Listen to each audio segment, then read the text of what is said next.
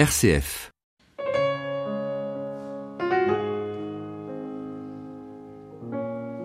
Antoine Nuis, bonjour. Bonjour Béatrice. Après une lettre écrite à mon gendre agnostique pour lui expliquer la foi chrétienne parue en 2010, vous avez récidivé en 2016 avec une lettre à ma belle-fille catholique pour lui expliquer le protestantisme, deux ouvrages parus chez Labor Fides. C'est votre amour de la, la, transmission qui vous pousse à offrir ce genre de cadeau à, à ceux qui viennent dans la famille? Eh ben oui, eh ben je veux dire c'est euh, euh, d'abord euh, la question m'est souvent posée et j'ai un vrai gendre et j'ai une vraie belle-fille et ce sont des vraies lettres. Mon gendre était agnostique et c'est vrai que je parlais avec lui comme je suis un peu théologien, j'étais pasteur, de parler avec lui de ma foi et quelles sont les questions pour contre la foi, une espèce de démarche qu'on appelle d'apologétique, c'est défense de la foi et face à un scientifique qui n'était pas hostile mais qui était avec ses questions et un peu j'ai mis par écrit le fruit de nos échanges et puis euh, ça m'a obligé moi-même à, à, revisiter mes propres euh, fondations et comment dire la foi aujourd'hui? Enfin, je dirais ce qui est un peu le, le défi posé à tout chrétien et à tout, et à tout théologien. Alors ça, c'était pour votre gendre agnostique et puis pour votre belle-fille catholique. Et puis il s'avère que j'ai aussi une belle-fille euh, qui est aussi enfin qui est catholique, pas aussi. Et pareil, là, le débat est c'est un peu déplacé parce que c'était plus euh, euh, comment essayer de, de, rendre compte de la foi chrétienne, mais quel est le sens de la différence catholique de nos jours. Et donc voilà, c'est ça que j'ai voulu parcourir, visiter à travers ce livre. Vous-même, vous, vous, êtes marié avec une catholique ou une protestante? Non, non, je suis marié avec une protestante. J'ai deux enfants mariés, un agnostique et un catholique. Et puis après, j'ai encore deux autres enfants qui se marieront un jour, j'espère.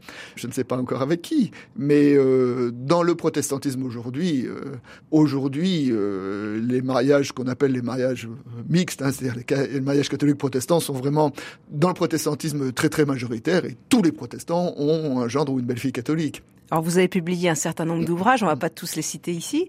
Il y a notamment un catéchisme protestant. L'idée c'est de transmettre avec des mots d'aujourd'hui euh, la substantifique moelle de la réforme, euh, Antoine Nuis? Alors oui, alors un catéchisme protestant, ça, ça a été, euh, c'est vraiment une expérience pastorale. Hein. Je suis arrivé, j'étais pasteur dans une, dans une église protestante à Valence au début des années 90, et là, j'ai découvert dans l'église que j'animais un, un, noyau qui vivait quelque chose de, de l'évangile de façon tout à fait authentique, mais qui avait beaucoup du mal à dire ce qu'elle croyait. Vous savez, il y a un peu une caricature qu'on dit euh, chez les protestants, c'est que voilà, vous êtes invité à un dîner, ah vous êtes euh, protestant, c'est intéressant. Euh, quelle est la différence entre les protestants et les catholiques? Et les gens répondent, euh, eh ben les protestants ils croient pas au pape et les curés ont le droit de se marier. Et moi, chaque fois que je disais ça, je disais mais non, mais arrêtez de vous positionner contre le catholicisme. Mais, qui est Jésus-Christ pour vous? Définissez-vous par rapport à l'Évangile, par rapport à une façon singulière peut-être qu'a le protestantisme d'appréhender l'évangile, de se poser devant Dieu. Et il me semble que, c'est ça qui fonde le protestantisme. Et alors, j'ai avec euh, ce groupe-là dire, bah, on va essayer de faire un, une sorte d'atelier, de, de, travail. Quels mots mettre derrière? Bah, On prend les grands points euh, aujourd'hui quand on pense euh, la création, Dieu, le Christ, Jésus-Christ, la prière, tout ça, à quoi ça sert, euh, qu'est-ce que ça veut dire? Et on a travaillé pendant deux ans autour de, de tous ces thèmes. Et c'est un peu le fruit de ce travail collectif qui a donné donc ce, ce livre, un catéchisme protestant, qui et je crois parce que justement il est le fruit d'un travail collectif et d'un travail d'écoute, de, de, recherche commune, est un livre qui a eu un certain écho dans les, dans les églises protestantes et qui aujourd'hui encore est, est, régulièrement utilisé euh, dans des groupes, euh, dans des groupes d'églises. Mais ce que vous dites, c'est que souvent on, un protestant va encore se définir contre le catholique? Alors, ça a été très vrai. C'est en train de changer. J'ai été très marqué lors de la création de la fondation de l'Église protestante unie de France. Hein, donc euh, c'était en 2013. À, Lyon, oui. À Lyon. À cette époque-là, j'étais directeur du journal Réforme et j'avais euh, fait une interview un peu un peu longue et un peu serrée avec le pasteur Laurent Schumberger, qui était le président de cette nouvelle Église protestante unie. Et il tenait le raisonnement suivant et il dit voilà, depuis deux siècles, le protestantisme inscrit son identité comme étant une alternative à un catholicisme hyper majoritaire. Hein. Alors une alternative euh, un peu plus euh, euh, libérale, un peu plus démocratique, un peu plus ouverte aux sciences humaines, un peu plus voilà. Et il disait aujourd'hui, alors que le catholicisme est en train de devenir minoritaire en France, ce positionnement-là n'a plus aucun sens. Conclusion que en France, le protestant s'arrête de se positionner par rapport en partenaire au vis-à-vis catholique, mais qui disent cette façon singulière qu'a le protestantisme de se définir, de se poser devant Dieu. On reviendra avec vous, Antoine Mouis, sur euh, les 500 ans de la réforme 2017. Mais dans cette émission, on, voilà, on retrace un peu la vie de, de l'invité, son parcours. Le petit Antoine, il est né dans une famille protestante? Oui, oui, oui, je suis né dans une famille protestante qui était une famille qui n'était pas très pratiquante, même peu pratiquante. Comme beaucoup de gens, c'est à travers le scoutisme que vraiment que j'ai que j'ai découvert l'Évangile. Vous faites partie d'une famille vraiment protestante. Oui, oui je fais partie d'une famille protestante. J'avais un père qui effectivement est, est originaire, enfin du sud des euh, des Cévennes, et, en fait mon mon père est monté à Paris euh, pour pour trouver du travail, et je suis né à Paris et j'ai grandi à Paris. Donc euh, si effectivement j'ai des origines languedociennes, je suis né à Paris. Mais alors, est-ce que vous parlez du protestantisme enfant? Oui, alors on savait qu'on était protestant. Vous savez, je dis dans, dans mon livre que l'être euh, protestant euh, en France est au moins autant marqué par son identité protestante avec ce qu'est la particularité du protestantisme que par son caractère minoritaire. Et le protestantisme était minoritaire, et comme tout minoritaire, dès qu'on est enfant, on a ce sens quand même d'être un peu différent. Hein. Alors euh... surtout à cette époque-là, quand vous êtes né, quand même. Oui, alors certains. L'Église catholique était beaucoup plus euh, importante. Ah ben, tout à fait. Mais alors moi, je, je raconte souvent quand j'étais en, en sixième dans un lycée parisien, devait être en 65. À un moment, pendant une semaine, il y avait la retraite des petits catholiques qui préparaient euh, leur euh, première communion. Leur première communion, voilà, en sixième, oui, c'est ça. Et je me rappelle très bien, pendant une semaine, on était trois en classe trois en classe. C'est-à-dire que sur une classe d'âge euh, au milieu des années 60 dans un lycée parisien, s'il y avait 25 élèves, il y avait 22 qui préparaient leur communion, et sur les trois autres, il y avait moi qui étais catéchisé par l'église protestante, et il y en a un qui s'appelait Rosenberg, et un autre qui s'appelait Ben Brahim. Ça veut dire que, un, euh, effectivement, euh, 90% d'une classe d'âge euh, euh, suivait encore l'Église catholique et 90% étaient catéchisés d'une manière ou d'une autre. Oui, puis c'est l'époque encore où les mariages mixtes étaient difficilement acceptés. Bon, certains se, allaient se dérouler à la sacristie des églises. Ah voilà, alors effectivement, il y avait toute cette question où les, les mariages mixtes étaient peu acceptés de l'Église catholique. L'Église catholique disait, bon, on veut bien vous marier, mais à condition que vous deveniez catholique. Et était peu aussi accepté dans les familles protestantes. Je veux dire, dans les familles protestantes, il y avait quand même un très fort sens d'une identité un peu un peu différente. Et de ce fait-là, euh, l'homogamie religieuse, c'est-à-dire que le fait que euh, voilà, on devait se marier dans le protestantisme. Euh, et aujourd'hui, il y a presque plus d'homogamie dans le protestantisme et que tous les protestants se marient, enfin avec Bon, la plupart du temps des catholiques, oui. Donc vous étiez euh, scout, vous aimiez euh, justement sûrement le côté relationnel. La Bible, c'est quelque chose que vous avez expérimenté enfant? Alors voilà, alors j'étais scout, oui, alors un peu, et puis, et puis c'est surtout quand j'étais responsable scout, où à ce moment-là, il y avait quand même un peu dans notre, euh, dans nos devoirs, enfin, je veux dire, la, alors le, ce qu'on disait, la, confrontation avec le message biblique, c'est-à-dire qu'on n'était pas obligé d'être confessant, mais on était obligé de se mettre à l'écoute de, de, de, la parole. Donc là, j'étais amené par ma responsabilité effectivement à devoir ben, voilà essayer de partager avec ces jeunes des récits bibliques. Et puis après j'ai été formateur dans le cadre du scoutisme. Et puis bah ça m'a posé euh, la question la question de la vocation hein. Euh, dans le scoutisme il y a un peu ce sens euh, du service un peu le sens d'essayer de donner un sens à sa vie. Et c'est vrai que bon voilà moi j'avais commencé des études d'économie euh, que j'ai vous aviez un rêve ou pas? Vous vouliez faire quelque chose de, de non votre vie non je savais pas. Je voilà c'était une époque où on était un peu insouciant et puis je suivais quelques cours à la faculté de théologie, et puis évidemment, à un moment, bah, la question un peu de, de l'orientation s'est posée de façon de la vocation, s'est posée de façon un peu plus un peu plus cruciale.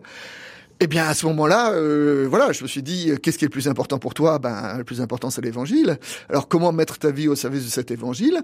Eh ben, je me suis dit, ben, comment mettre ce talent au service de l'Évangile? Eh ben, il m'a semblé que le pastorat était était une voie, et donc, euh, je me suis retrouvé comme ça à, à faire de moins en moins d'économie, de plus en plus de théologie, jusqu'à euh, jusqu'à avoir un parcours pour devenir pasteur.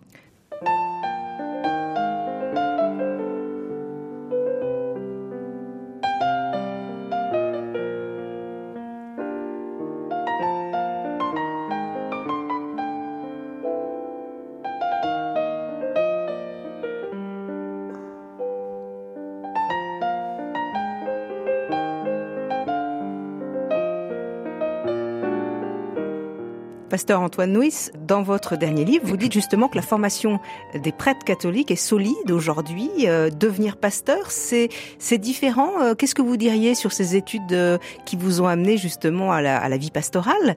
Il y a une grande différence?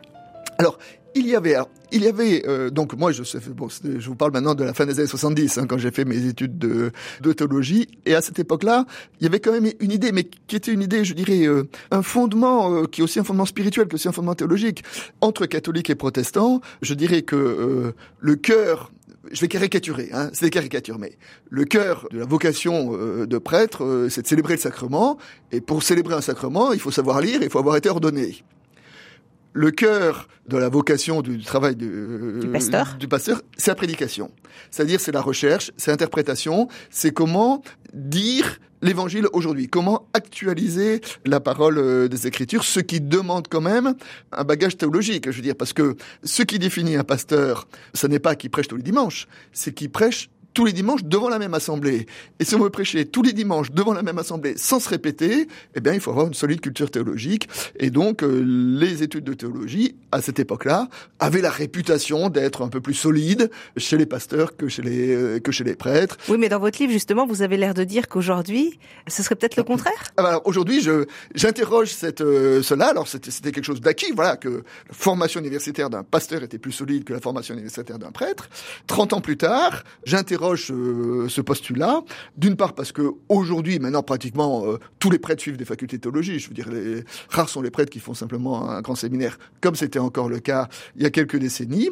Et puis j'ai voulu aussi alerter un peu mon Église, où il me semble que euh, au niveau des, des, études de théologie et des exigences universitaires, elle a tendance à, à s'affaiblir un petit peu, me semble-t-il. Et puis c'est quelque chose pour le coup, alors que j'ai beaucoup beaucoup constaté en Afrique, en Afrique, l'institution, la, hiérarchie catholique a un avantage, c'est que elle a une exigence, elle a une exigence en tout lieu, une exigence, je dirais, universitaire. Alors qu'il y a des universités euh, protestantes euh, qui ont tendance à être euh, pas trop au niveau, selon mon avis. Antoine Nuis, vous êtes devenu pasteur vous êtes marié. J'aimerais vous demander si euh, c'est une décision qu'on prend avec son épouse de devenir pasteur. Alors peut-être que vous étiez déjà marié. Non, alors dans mon itinéraire, les deux c'était parfaitement liés. Et même, je me rappelle, voilà, je fréquentais la jeune femme qui est devenue mon épouse et c'est vrai que pour moi, je vous ai dit tout à l'heure que voilà, que quand s'est posé un peu la question de, de ma vocation, de, de, mon métier, de ce que je voulais faire de ma vie, et pour moi, les, les deux décisions, et de devenir pasteur et d'épouser celle qui est devenue euh, ma femme, euh, ont été sont prises vraiment en même temps et, et aller ensemble, je dirais. Et donc pour moi, la vocation pastorale était liée aussi à ma situation conjugale. Je dis pas que c'était une décision de couple, mais que c'était, enfin, en tout cas pour moi, les deux étaient très liés. Ce n'est pas le cas de tous les pasteurs, hein, mais dans mon histoire, c'était très clair. Alors, c'est intéressant. Vous êtes marié, vous êtes pasteur depuis des années, vous avez eu beaucoup de ministères différents. Peut-être une question sur le célibat, parce que on dit que euh, dans l'Église, c'est une question euh, de discipline, c'est pas une question dogmatique. Et euh, certains disent, mais pourquoi euh, n'ouvre-t-on pas justement euh, le sacerdoce à, toute personne, éventuellement mariée? Et puis certains disent, oui, mais il faut être complètement dédié, j'allais dire, à, à l'Église, aux autres, et on peut pas mener de front une vie de famille et l'Église. Qu'est-ce que vous diriez sur le sujet?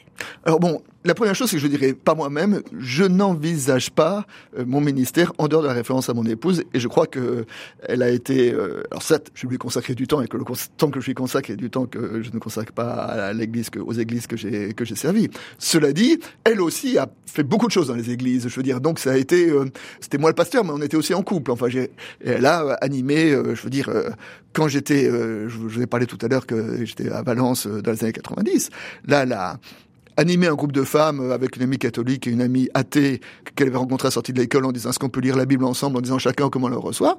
Et à la fin il y avait 80 femmes qui suivaient ce groupe. Enfin je dirais donc elle avait euh, une fonction voilà d'animation euh, en dehors de son travail. En plus elle était mère de famille elle avait son travail d'enseignante.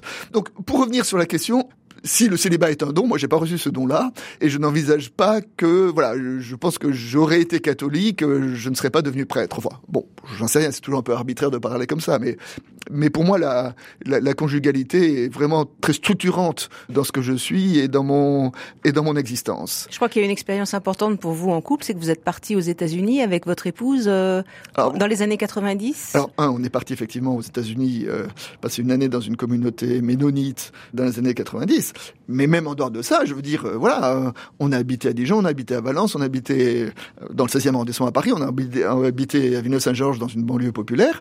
Et ben tous ces déménagements, elle a suivi, enfin je dirais hein, c'était notre notre vie de famille était quand même oui influencée très fortement marquée par la réalité de ma de mon ministère. Et aux États-Unis, vous étiez dans, dans un quartier défavorisé? À Chicago? Oui, oui, oui, dans une banlieue de Chicago, enfin défavorisé, oui, c'était pas la c'était pas complètement la zone mais c'était un quartier euh, assez mixte euh, voilà dans une banlieue de Chicago où euh, nous avons été accueillis dans une église qui essayait justement d'avoir une une très forte implantation dans le quartier. voilà, une église qui disait nous notre vocation c'est pas de changer le monde mais on va essayer de changer notre, notre quartier. Donc et demander à tous les gens qui adhéraient à l'église de venir habiter le quartier et d'essayer d'être une minorité suffisamment forte sur un petit sur un petit sur un petit espace pour que ça puisse avoir une influence dans la vie du quartier, dans la vie quotidienne de tout le monde. Et cette expérience, elle a marqué votre oui, vie? Oui, oui, elle nous a beaucoup, beaucoup marqué. Elle m'a beaucoup marqué parce que ça a été une très belle expérience familiale. Je veux dire, on est parti avec quatre enfants. Euh, voilà, ça avait un côté un peu aventure. Je veux dire, dans un pays, une langue différente pour les enfants, euh, une église différente, un pays, une culture. Euh, et puis pour moi, ça a été aussi une expérience spirituelle et théologique parce que d'une certaine façon, j'avais reçu l'évangile à l'intérieur d'une église qui était l'église réformée, dans une culture qui était la culture française. Et là, je rencontrais une église qui vivait l'évangile à travers une culture qui était une culture, euh, culture américaine, et à travers une culture théologique qui était la, théologie ménonite, qui est aussi un peu différente de la théologie réformée. Et je dirais que la, la mise en regard de ces deux compréhensions m'a aidé mieux dans ma propre lecture de l'évangile à entendre qu'est-ce qui relevait de ce que qu'on peut dire être l'évangile en tant que tel, et qu'est-ce qui est son, son habillage culturel. Vous savez, j'ai l'ethnologue euh, Jamen Tillon disait pour bien connaître une civilisation, il faut en connaître deux. Et bien moi je dirais pour bien connaître une, une veine théologique, il faut en connaître plusieurs. Et là, ça a été une ouverture qui m'a aidé, y compris, de mieux comprendre mes propres racines. Et alors justement, qu'est-ce que vous avez compris sur ce plan euh, théologique, sur la fine pointe de ce qu'est le, le christianisme? Alors, l'aspect le plus marquant, c'était d'avoir une lecture de l'évangile qui pour moi été très très libératrice en disant que je m'aperçois que avant j'avais une lecture un peu scolaire, c'est-à-dire voilà, je prenais l'évangile et disant voilà, qu'est-ce qui est dit, comment interpréter la parole qui est dans l'écriture? Alors que dans cette église, il y avait quelque chose de tout bête, mais par exemple, le, le récit de l'évangile sur lequel portait le culte était joué interprété, mais selon une pièce de théâtre, où on apprenait pas simplement à interpréter l'écriture, mais aussi à prier l'écriture, à la laisser résonner, à élargir la façon d'habiter, je dirais, l'évangile. Et pour moi, ça a été quelque chose de très nouveau, mais qui a correspondu aussi à une attente, à quelque chose qui était profond en moi, d'avoir une relation avec l'évangile qui n'était pas simplement une relation, je dirais, hypothético-déductive, intellectuelle, etc., mais, mais vraiment de venir habiter l'évangile. Et ça, je crois que j'ai je l'ai mieux compris à travers cette euh, cette expérience. Et j'ai mieux compris ce que euh, l'écriture dit d'une certaine manière quand l'apôtre Paul dit euh, vous tous qui avez été baptisés en Christ vous avez revêtu Christ revêtir le Christ hein. c'est-à-dire que la relation Christ ne soit pas simplement une relation intellectuelle mais que ce soit comme un vêtement comme une habitation il me semble que c'est ça que j'ai mieux compris dans cette dans cette expérience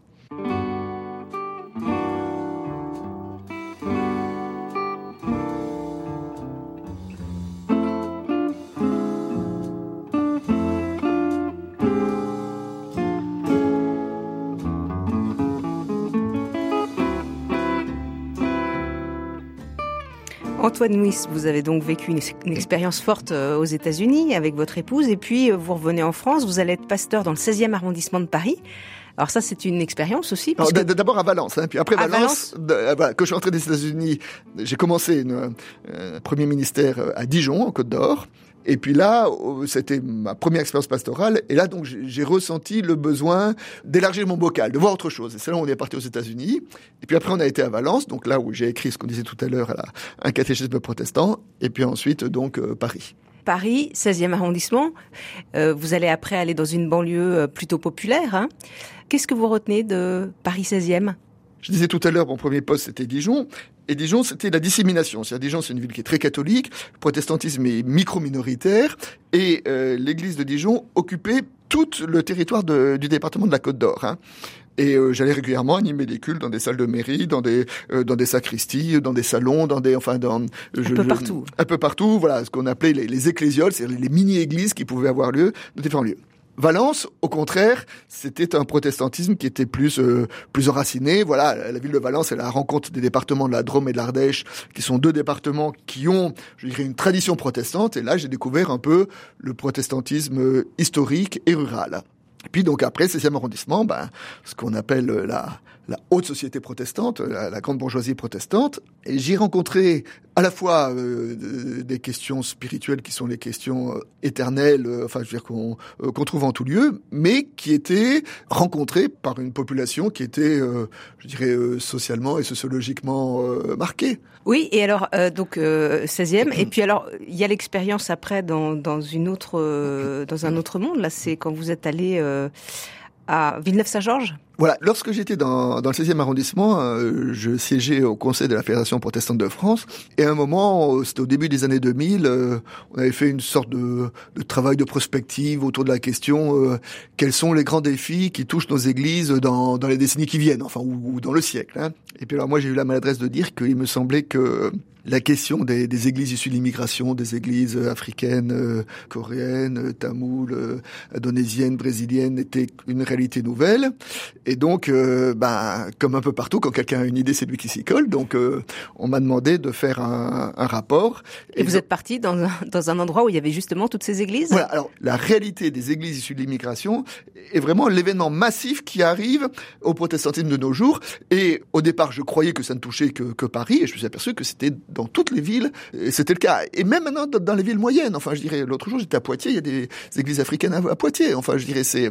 Et aujourd'hui, je vais juste vous donner un exemple. Il y a euh, quelques années, j'étais interviewé dans une radio euh, voisine de la vôtre, c'était Radio Notre-Dame. Et à l'issue de l'interview, donc je discute, je prends un café avec le, avec le journaliste, et le journaliste me dit ah ben, euh, qu'il avait interviewé la veille un évêque, et que l'évêque lui avait dit que ils avaient du mal à pourvoir le siège de Saint-Denis. Raison invoquée, en Seine-Saint-Denis, il y avait plus de protestants que de catholiques. Pour moi, c'était copernicien.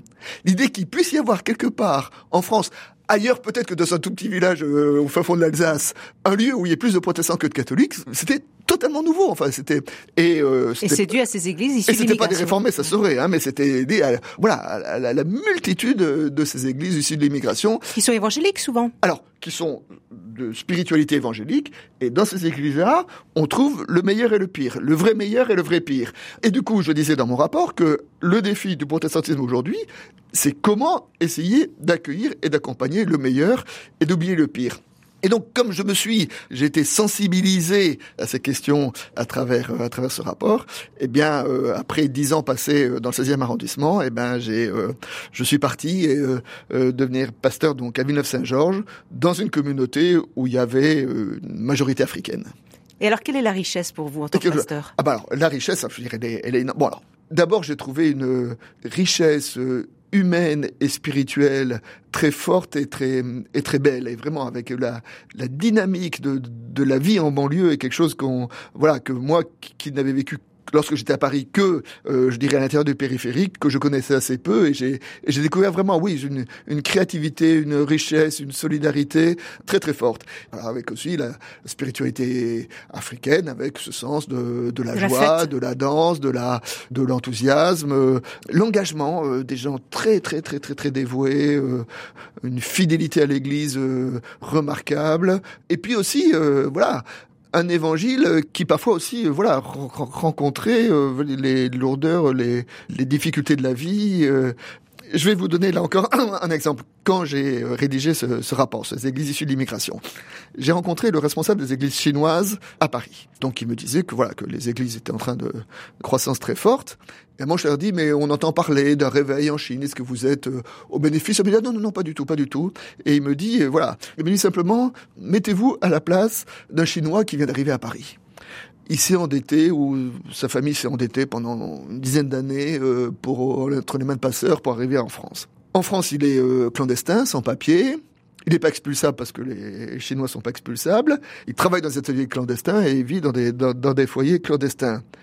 Et à ce moment-là, il se dit, mais euh, qu'est-ce que je fais là C'est quoi la vie Quel est le sens de tout ça? Et à ce moment-là, nous, on va aller voir, on va leur dire, est-ce que tu sais que tu es quelqu'un d'important devant Dieu? Tu es avec nous tu vas prier avec nous, tu vas pleurer avec nous, tu vas espérer avec nous et tu t'en sortiras. Et ils viennent tous. C'est-à-dire que cette, cette retrouvaille d'un évangile qui est d'abord une parole de fierté, d'identité pour des gens qui, pour beaucoup d'entre eux, vivent dans une société qui leur renvoie euh, l'image qu'ils n'ont rien à faire ici. oui, mais est-ce qu'il n'y a pas le danger, est-ce qu'il n'y a pas le danger justement que ces églises se referment sur elles-mêmes? Alors, bien sûr. Alors, les gens qui fréquentaient euh, l'église dont j'étais le pasteur avait fait le choix de venir dans une église euh, de souche française, même si culturellement il aurait été plus agréable pour eux qu'ils fréquentent euh, des églises africaines, ils ne l'ont pas voulu. Dans une perspective d'intégration, donc justement dans une perspective de dialogue, dans une perspective d'ouverture, dans une perspective de, de rencontre. Hein. Mais l'évangile plusieurs d'entre eux, parce que je leur disais euh, de temps en temps, mais dans ton enfance, euh, c'était comment Oh, il me dit non, dans mon enfance, j'allais pas trop à l'église, euh, j'allais qu'à la chorale. Alors, j'ai appris que pour les Africains, aller à la chorale, c'est comme en, France, quand on dit aller au culte à Noël et à Pâques, point barre, quoi, je dirais. C'est-à-dire, c'est le minimum syndical, je dirais. C'est, mais c'est en arrivant en France, l'épreuve de l'exil, l'épreuve de la différence, l'épreuve de voilà, qui a été un questionnement spirituel et qui les a conduits à faire une découverte d'un évangile qui était un évangile vivant. Et donc, ce qui les rendait très, très vivants, très attachés à l'Église, cette volonté d'intégration de cette population africaine.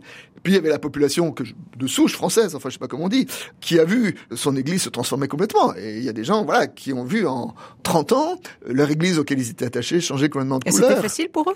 Alors ceux qui sont restés, c'est qu'ils le voulaient, c'est qu'ils étaient, mais avec c'était pas toujours très facile parce qu'ils ont dû faire tout un chemin et dans l'accompagnement, j'ai mis un certain temps à, réaliser une chose, c'est de dire que un Africain qui est dans une situation d'immigration, il sait et se prépare et il veut rencontrer des gens différents.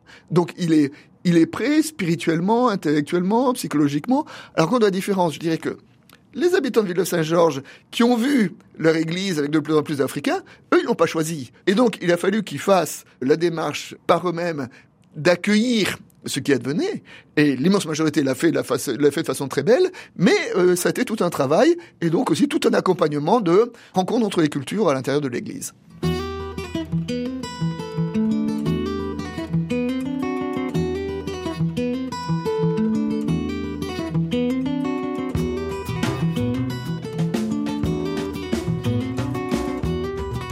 Grand témoin, Béatrice Soltner. Antoine Nuis, euh, vous avez donc traversé euh, différentes époques euh, de pastorat, vous avez donc suivi votre chemin. J'ai envie de vous poser une question peut-être plus personnelle. Ce pourquoi vous vous, vous étiez engagé, Comment ça a évolué ça? Parce que vous avez suivi le Christ, hein, l'Évangile. Comment ça a évolué dans cette période de temps? Je me pose de temps en temps la question, je dirais, qu'est-ce que l'homme que j'étais à 20 ans dirait de ce que je suis devenu aujourd'hui hein? Et ça, c'est une bonne question que nous pouvons tous nous poser. Je dirais que mon regard sur l'Église a changé, mais je crois que mon engagement, mon attachement à l'Évangile et mon et mon engagement spirituel est resté le même. Alors évidemment, je veux dire, j'ai voilà, j'ai acquis de l'expérience. Bon, j'ai aussi évidemment euh, approfondi ma compréhension de l'Évangile. J'ai essayé d'en rendre compte à, travers les les livres que j'ai écrits, mais je crois d'une certaine façon que euh, euh, je reste voilà fidèle à l'intuition qui a été à l'origine de ma de ma vocation et que je discuterai amicalement avec celui que j'étais il y a 20 ans. Oui, mais alors justement, peut-être revenons à cette vocation euh, initiale. Qu'est-ce qui vous a euh, euh, séduit? Peut-être, c'est peut-être pas le mot, mais chez ce Jésus de Nazareth, au point de, de mettre vos pas dans les siens, qu'est-ce qui vous a touché, vous?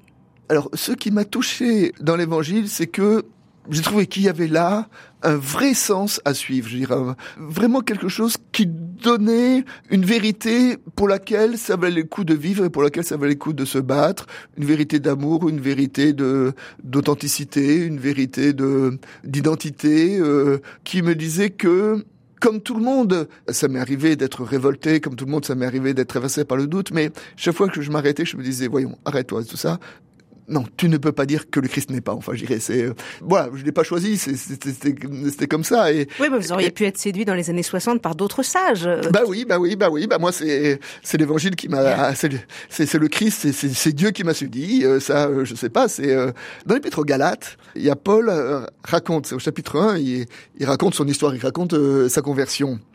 Et quand il raconte sa conversion sur le chemin de Damas, il est chose suivante, il dit lorsque celui qui m'avait mis à part dès le sein de, ma mère a cru bon de se révéler à moi, euh, je n'ai suivi personne et j'ai suivi.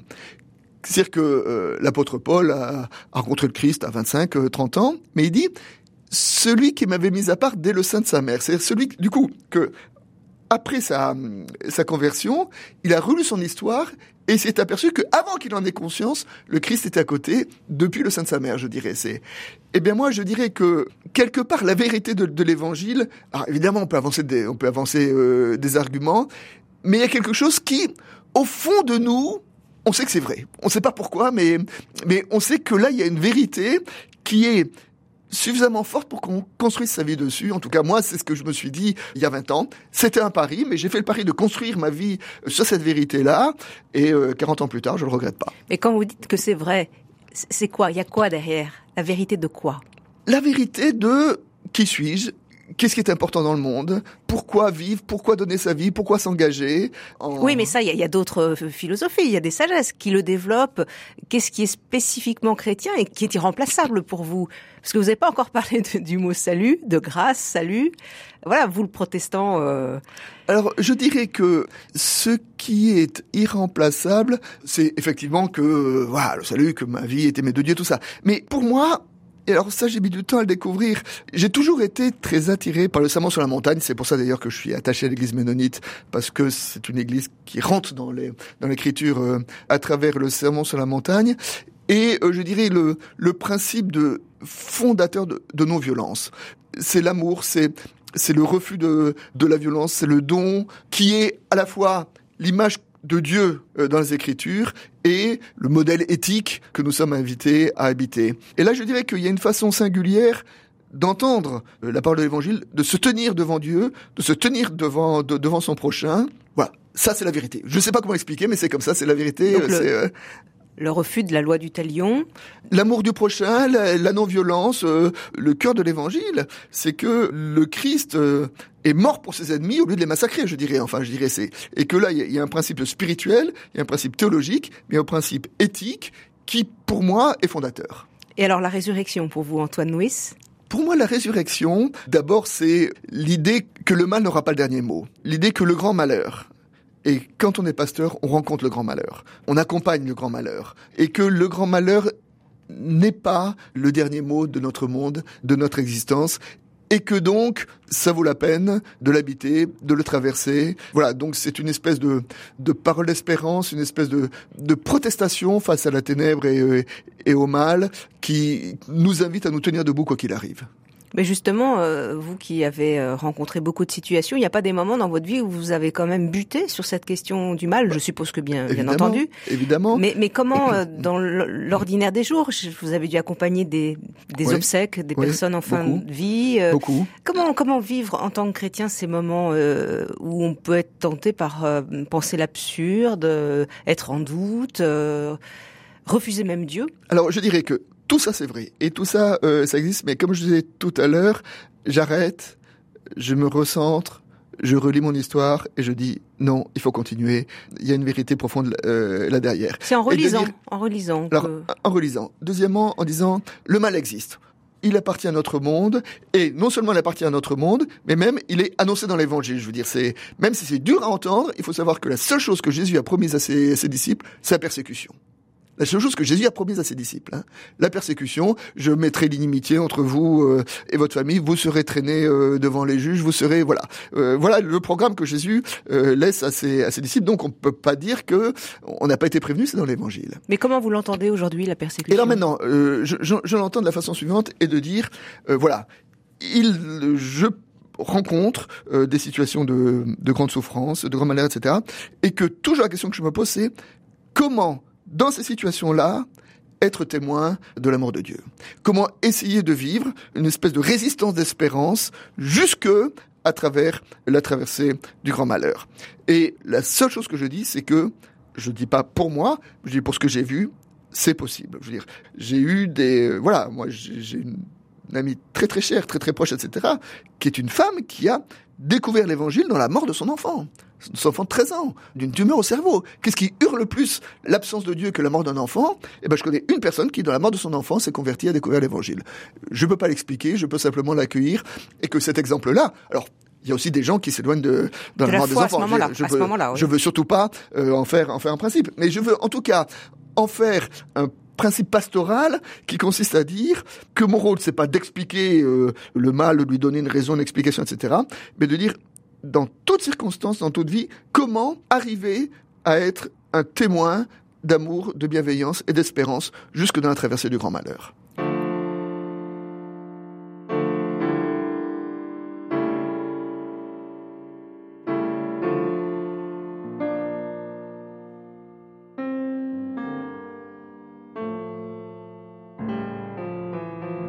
Antoine Nuis, la, parole de Dieu est, importante euh, pour tout chrétien. Hein. On dit que les protestants sont particulièrement attachés euh, à la lecture de la Bible, mais on sait aussi que les catholiques euh, peut-être ont progressé dans ce domaine-là. Aujourd'hui, les catholiques ont progressé et je crains que les protestants aient régressé. En tout cas, pour vous, ce texte, biblique, Première Alliance, les évangiles, les actes, toutes les lettres. C'est un trésor? C'est un trésor parce que, justement, voilà, on peut y puiser, quand on les lit à la recherche d'une parole euh, pour aujourd'hui, c'est un véritable trésor, mais un trésor qu'il faut, qu'il faut chercher. Je crois que Emmanuel Levinas a une image et dit voilà l'étude des écritures c'est comme euh, quand on entre euh, dans une salle souterraine et puis tout à coup on voit un trésor avec une lumière on s'approche de cette lumière et puis cette lumière montre une autre porte qui euh, fait rentrer dans une autre pièce dans laquelle il y a une lumière qui nous montre une autre porte, qui nous montre une autre porte, voilà, qui est une espèce de d'infini de la lecture. Oui, mais ce que vous dites là, on pourrait le reprendre pour Dieu, euh, c'est-à-dire qu'il y a toujours une porte qui s'ouvre. On peut pas définir Dieu. Quoi. Absolument, absolument. On peut pas définir Dieu. On peut pas. Je suis très euh, assez attaché aux lectures euh, rabbiniques, aux lectures du judaïsme justement parce qu'il y, y, a cette ouverture. Et il y a cette, cet a priori que je trouve très très très beau en disant si l'écriture est parole de Dieu, comme Dieu est infini, l'écriture est infinie. Et donc que chaque verset recèle un sens qui est voilà qui est au-delà de ce que je de ce que je sais dans un dans un premier temps. Mais c'est jamais un sens objectif définitif. Alors moi, je crois. Alors ça, moi, je vous dis, j'ai été façonné par cette par cette façon de penser. Il y a cette idée que quand il y a plusieurs sens dans un verset, les différents sens ne se contredisent pas ou ne s'annulent pas les uns, mais ils s'enrichissent les uns les autres. Attention, je dis pas qu'on peut faire dire n'importe quoi l'écriture. Je crois qu'il y a des interprétations qui sont interdites, qu'il y a eu dans l'histoire des interprétations qui ont été aberrantes. Par exemple bah, Par exemple, pour rester dans le domaine du, du protestantisme, quand euh, mes frères euh, réformés euh, d'Afrique du Sud ont justifié l'apartheid à partir du verset des enfants de Noé en disant voilà que Ham, le troisième enfant, devait être le serviteur de ses frères, et eh ben disent bah, vous voyez, donc Ham c'était l'ancêtre des Africains, conclusion les Africains doivent être les, les, les serviteurs. Voilà, ça que j'appelle une, une, une, lecture délirante. Et dans l'Église, euh, il y a eu de nombreuses lectures euh, délirantes. Est-ce qu'il y a eu ou il y a encore, parce qu'on voit bien aujourd'hui, Antoine Nuis, que d'une manière transversale, dans certaines églises chrétiennes, on aurait tendance peut-être à instrumentaliser la parole au service d'une cause. Complètement, complètement. Dans le protestantisme, euh, alors on parlait tout à l'heure euh, des églises issues de l'immigration, il y a, ce qu'on appelle la théologie de la prospérité. La théologie de la prospérité, c'est euh, partir du verset de l'évangile de Marc en disant tout ce que vous demanderez au Christ, si vous le demandez avec foi, cela vous sera accordé. Conclusion, demandez au Christ tout ce que vous voulez, alors demandez des papiers, demandez de l'argent, d'argent, demandez une voiture, demandez tout ça. Et si vous priez bien, vous l'obtiendrez. Et ce qui est très pervers euh, dans ces lectures, c'est de dire que du coup, euh, si on l'obtient pas, c'est qu'on a mal prié. On a une, euh, une mauvaise foi, une mauvaise façon de prier, ce qui est culpabilisant, voire est-ce qu'on n'est pas un petit peu maudit quelque part? Enfin, je dirais. Donc ça, ce que j'appellerais une écriture délirante, une lecture délirante. Hein. C'est la raison pour laquelle aussi, dans notre euh, compréhension de l'écriture, il y a une dimension ecclésiale. On n'interprète pas l'écriture tout seul, hein, on est avec plusieurs. Et justement, c'est le groupe des, des sages, le groupe des, des lecteurs qui régule un peu ces lectures que j'appelle euh, euh, délirantes. Cela étant, en dehors de ces lectures délirantes, il y a, je dirais quand même une multiplicité d'interprétations et moi, ce que j'ai, enfin, à quoi je suis très attaché, voilà, ce que je disais tout à l'heure, c'est que je crois que les différentes interprétations s'enrichissent euh, mutuellement pour essayer de d'ouvrir le sens des écrits au lieu d'enfermer. Il me semble que la grande erreur, c'est de croire que un texte biblique a une signification. Dans le récit de la Pentecôte, acte 2, Pierre euh, prêche et on nous dit que tous les gens qui sont présents entendent la parole dans leur langue maternelle. Et alors, euh, sa langue maternelle, alors, on dit, il y a eu miracle, il y a eu miracle de la communication ce jour-là. Mais le miracle se situe-t-il du côté de, de l'émetteur des apôtres ou des récepteurs, de ceux qui entendent hein? Est-ce que les apôtres parlaient en même temps plusieurs langues à la fois, ce qui est un peu difficile à imaginer?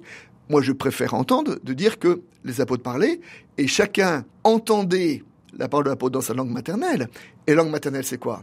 Langue maternelle, c'est la langue que parlait ma maman. C'est-à-dire que c'est la langue de mon intimité. C'est la langue dans laquelle j'ai appris à comprendre le monde dans lequel je suis. C'est la langue qui m'a dit euh, tu t'appelles Antoine. Et de dire entendre l'évangile dans sa langue maternelle, c'est entendre l'évangile comme si c'était ma maman qui le lisait. C'est-à-dire entendre euh, euh, l'évangile non pas comme une parole abstraite extérieure, mais comme étant la parole la plus importante qui m'ait jamais été dite, la parole de mon intimité. Et à ce moment-là, cette parole sera différente pour chaque personne parce que chaque personne est différente. Antoine Nuis, vous avez été pasteur euh, en paroisse, vous avez beaucoup circulé, on l'a vu. Et puis alors, vous devenez, euh, en 2012, directeur de la rédaction de Réforme, le, journal euh, protestant en France, l'hebdo. Vous y restez aujourd'hui d'ailleurs conseiller théologique, je crois. C'est un grand changement, ça oui, vous savez, quand j'étais étudiant, on disait que Karl Barth, qui a été le grand théologien réformé du XXe siècle, disait, ben, d'une certaine façon, pour les pasteurs, vous devez prêcher avec la Bible dans une main et le journal de l'autre. Il voulait dire par là que quand vous parlez à une assemblée, vous devez parler de la Bible, mais vous devez parler de la Bible en lien avec le monde, avec la vie, avec la réalité. Et bien d'une certaine façon, lorsque je suis devenu directeur de réforme, eh ben c'est c'est mettre en application ça. Qu'est-ce que ça veut dire poser un regard d'évangile sur l'actualité, euh, sur le monde? Et ben ça a été ce défi qui était qui n'était plus dans un sens euh, pastoral au sens où voilà où, où, j'avais plus d'hommes et de femmes à accompagner dans leur chemin de vie, mais qui était en tout cas spirituellement et théologiquement dans cette même perspective de comment essayer de dire un évangile qui soit incarné et qui soit à la fois crédible et accessible. Mais ça veut dire quoi pour vous euh, avoir une vision chrétienne sur le monde, un regard chrétien sur l'actualité? C'est une question énorme, alors qui est évidemment euh, souvent impossible, mais toujours en comité de rédaction à réforme, lorsque nous réfléchissons au sommaire du numéro suivant, on se dit voilà, qu'est-ce que ça veut dire traiter l'actualité à partir voilà d'un regard d'évangile? Alors ça veut dire quoi? Ça veut dire d'abord essayer d'avoir un regard bienveillant sur les hommes et sur leur volonté de, de vivre ensemble. Souvent, j'ai découvert que, que dans le milieu euh, journalistique, il y avait un petit travers qui consistait à dire que plus on critiquait, plus on était un bon journaliste. Enfin, je dirais, un journaliste, c'est quelqu'un qui, qui voit toujours le mal partout. Enfin, je dirais, qui, qui, qui est soupçonneux. Hein. De dire que je crois qu'avoir un regard d'évangile, c'est d'abord poser euh, sur les hommes un regard bienveillant. Un a priori bienveillant. Voilà, un a priori bienveillant. Ensuite, c'est, et alors là on voit bien dans le domaine politique, c'est-à-dire avoir un, un, regard en disant que désidéologiser, si on peut dire comme ça, c'est-à-dire que on s'aperçoit un peu que, que dans le domaine politique, voilà, selon que vous êtes de droite ou de gauche, ben on sait ce que vous, vous pensez sur ceci, ceci, ceci et cela. Et essayer donc de, de, dire que non, que, que l'évangile nous donne une, une, liberté par rapport aux politiques, et de dire qu'on peut avoir du bien euh, dans un parti et dans l'autre, et du mal dans un parti et dans l'autre. Enfin, je dirais essayer de, de se libérer par rapport à ce que j'appelle l'esprit de parti, hein, partisan, qui consiste à vouloir à, défendre euh, un, parti sous prétexte que c'est celui qui a notre, préférence. Et puis ensuite avoir bah, évidemment une attention au sujet de, euh, de société et notamment à la situation des, petits. Euh, alors ça veut dire que, bah oui, plus souvent que d'autres, nous parlons euh, des étrangers, euh, des exilés, des personnes en souffrance, parce que nous croyons que nous avons là aussi un devoir, que si nous, nous n'en parlons pas, qui en parlera, et que donc ça fait partie aussi de, notre, de notre compréhension de qu'est-ce que ça veut dire que de porter un regard d'évangile sur l'actualité.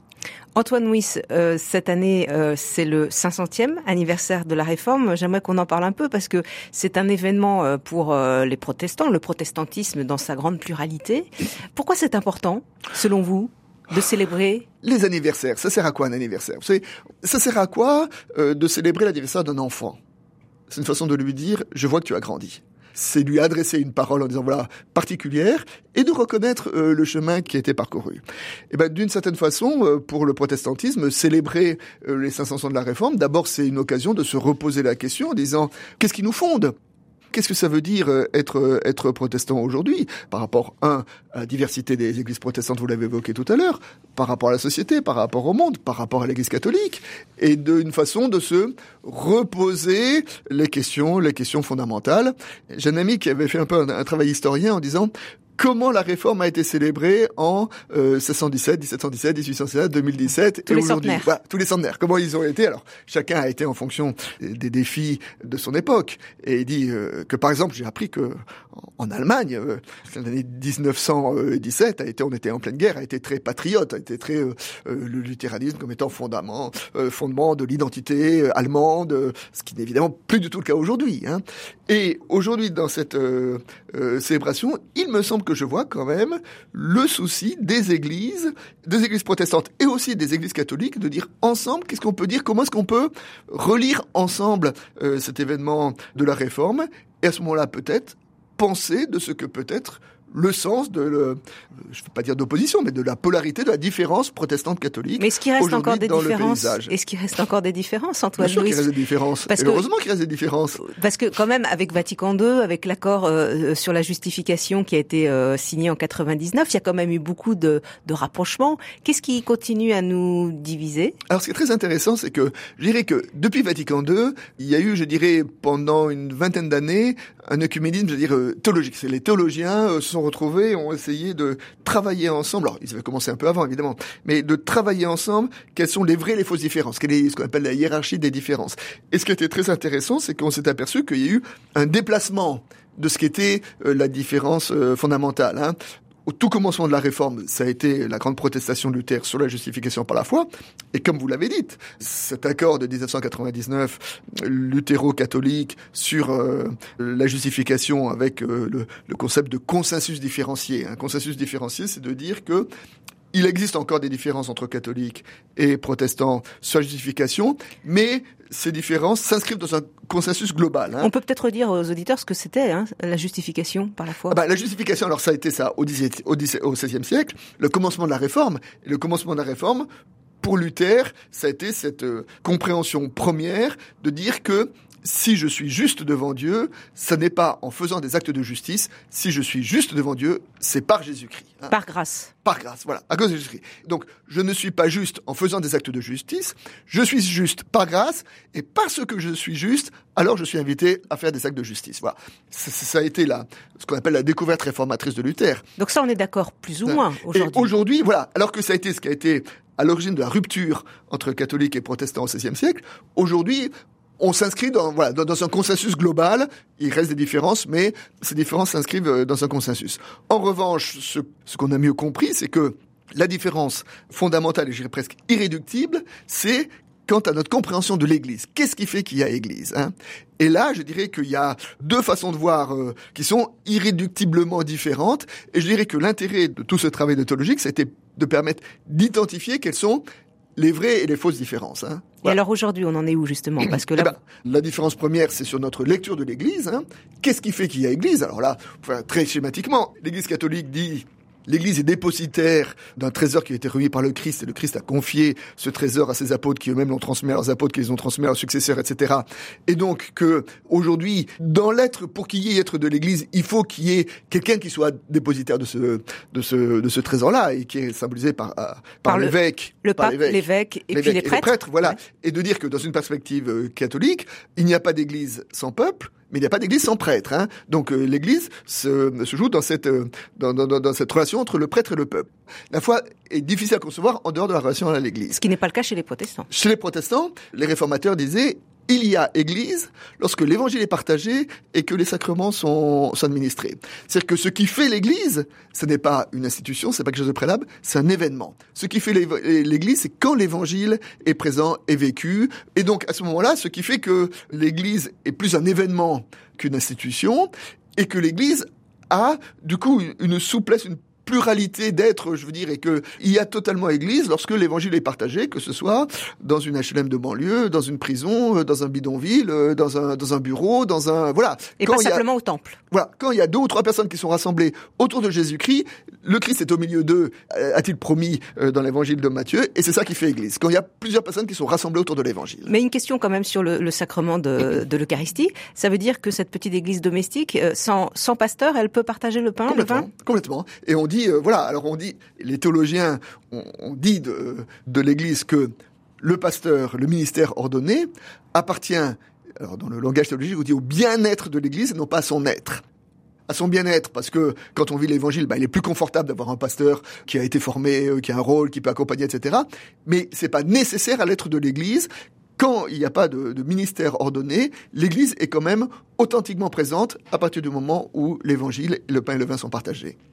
Et là, on voit bien que on est dans une différence, voilà, irréductible. Et je crois que l'œcuménisme, justement, a aidé à comprendre euh, quelles sont ces différences. Et maintenant, ces différences existent. Et je crois que cette, euh, cette polarité a une certaine fécondité et qu'on ne peut pas réduire.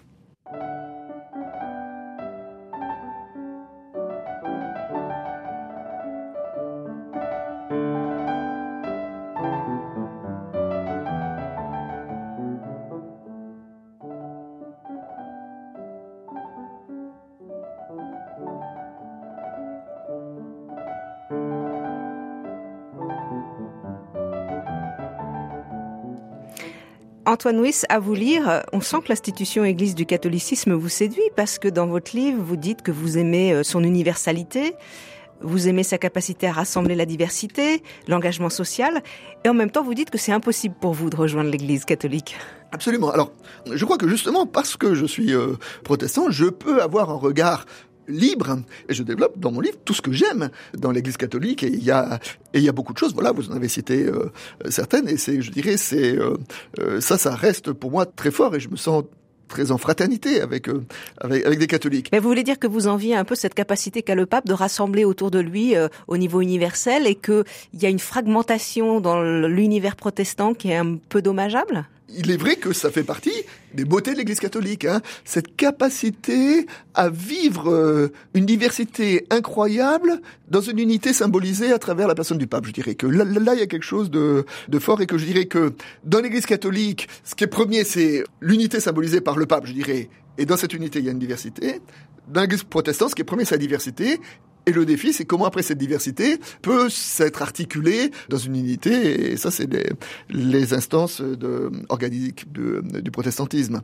Donc oui, il y a beaucoup de choses que j'aime et que j'admire dans l'Église euh, catholique, mais Néanmoins, je ne suis pas catholique, et ce que je dis à, ma belle-fille à la fin de mon livre, c'est de dire, voilà, euh, si tu es bien dans l'église catholique, surtout reste-y, mais moi, il y a quelque chose que je ne peux pas, c'est qui est cette compréhension de l'église, hein, qui est cette compréhension de l'église en disant que que l'Église est éternelle et sainte. Et je dirais que dans son histoire, l'Église a trop souvent erré pour que je puisse adhérer à cela. Un dernier mot, Antoine Louis, c'est au sujet de la prière vous, vous transmettez beaucoup, vous, vous imprégnez beaucoup de, la Bible pour écrire tous vos livres. On ne les a pas cités, mais il y a des livres sur euh, Adam, euh, Abraham, euh, Jacob. La prière, c'est central dans votre vie? Oui, parce que enfin, la prière, c'est justement c'est ce cheminement qui évite d'avoir une vision trop j'allais dire trop idéologique de la théologie. Hein. Je veux dire que que bien sûr, dès qu'on se met à, penser, notre tentation, c'est de voir, c'est diriger notre pensée en système, et que la prière vient essayer, nous invite à, et nous rappelle éternellement que, que l'évangile est une vie qui doit rencontrer différents temps de ma vie, et, et la prière, c'est de, faire comment est-ce que mon intimité est, est, posée face à l'évangile. Enfin, il y a dans ce travail d'écoute et de, et de parole, et que ça, c'est, me semble, l'antidote permet justement de, que notre théologie ne se transforme en idéologie, ce qui en théologie on appelle ça de l'idolâtrie. Mais alors vous priez euh, chaque jour? J'essaye. Et avec quel évangile en particulier? Pas avec un évangile en particulier. J'ai entrepris euh, un, un travail. Je me suis donné comme discipline, je prends un verset et sur chaque verset, je me donne la discipline d'y rester au moins une demi-heure. Et plus parfois. Et donc c'est pas un évangile, mais c'est toutes les écritures. Ça, il y a peut-être quelque chose de particulièrement protestant là-dedans. Hein, c'est de dire que toute l'écriture, de la Genèse à l'Apocalypse, est porteur d'évangile. Et si vous aviez un verset avec lequel euh, rester, le seul, qu'est-ce que vous choisiriez? Toute la Bible confondue. Alors, toute la Bible confondue, qu'as-tu que tu n'aies reçu? 1 Corinthiens 4, 17, je crois. Qu'as-tu que tu n'aies reçu euh, Petit commentaire. Ben, petit commentaire, c'est de euh, de s'apercevoir, de de s'arrêter, de de regarder, de dire. Oh, wow, ce matin, euh, j'ai posé le pied par terre, euh, j'ai marché, euh, j'ai trouvé des habits, j'ai eu mon petit déjeuner, j'ai ouvert mes volets, le soleil était là. loué sois-tu Seigneur. Enfin, j'irai. C'est donc c'est de considérer que tout ce qui m'arrive dans ma journée est un fruit de la grâce. Alors, ce sera l'objet d'un livre, ces, ces méditations, ces commentaires les oui, les commentaires du Nouveau Testament, c'est actuellement en, projet de publication. Oui, ça va être publié, édité a priori l'automne prochain. En attendant, nous pouvons vous lire, Antoine Nuis, le titre de votre dernier livre, c'est Lettre à ma belle-fille catholique pour lui expliquer le protestantisme. C'est paru chez Labor et Fides. Merci à Pierre-Henri Paget à la technique.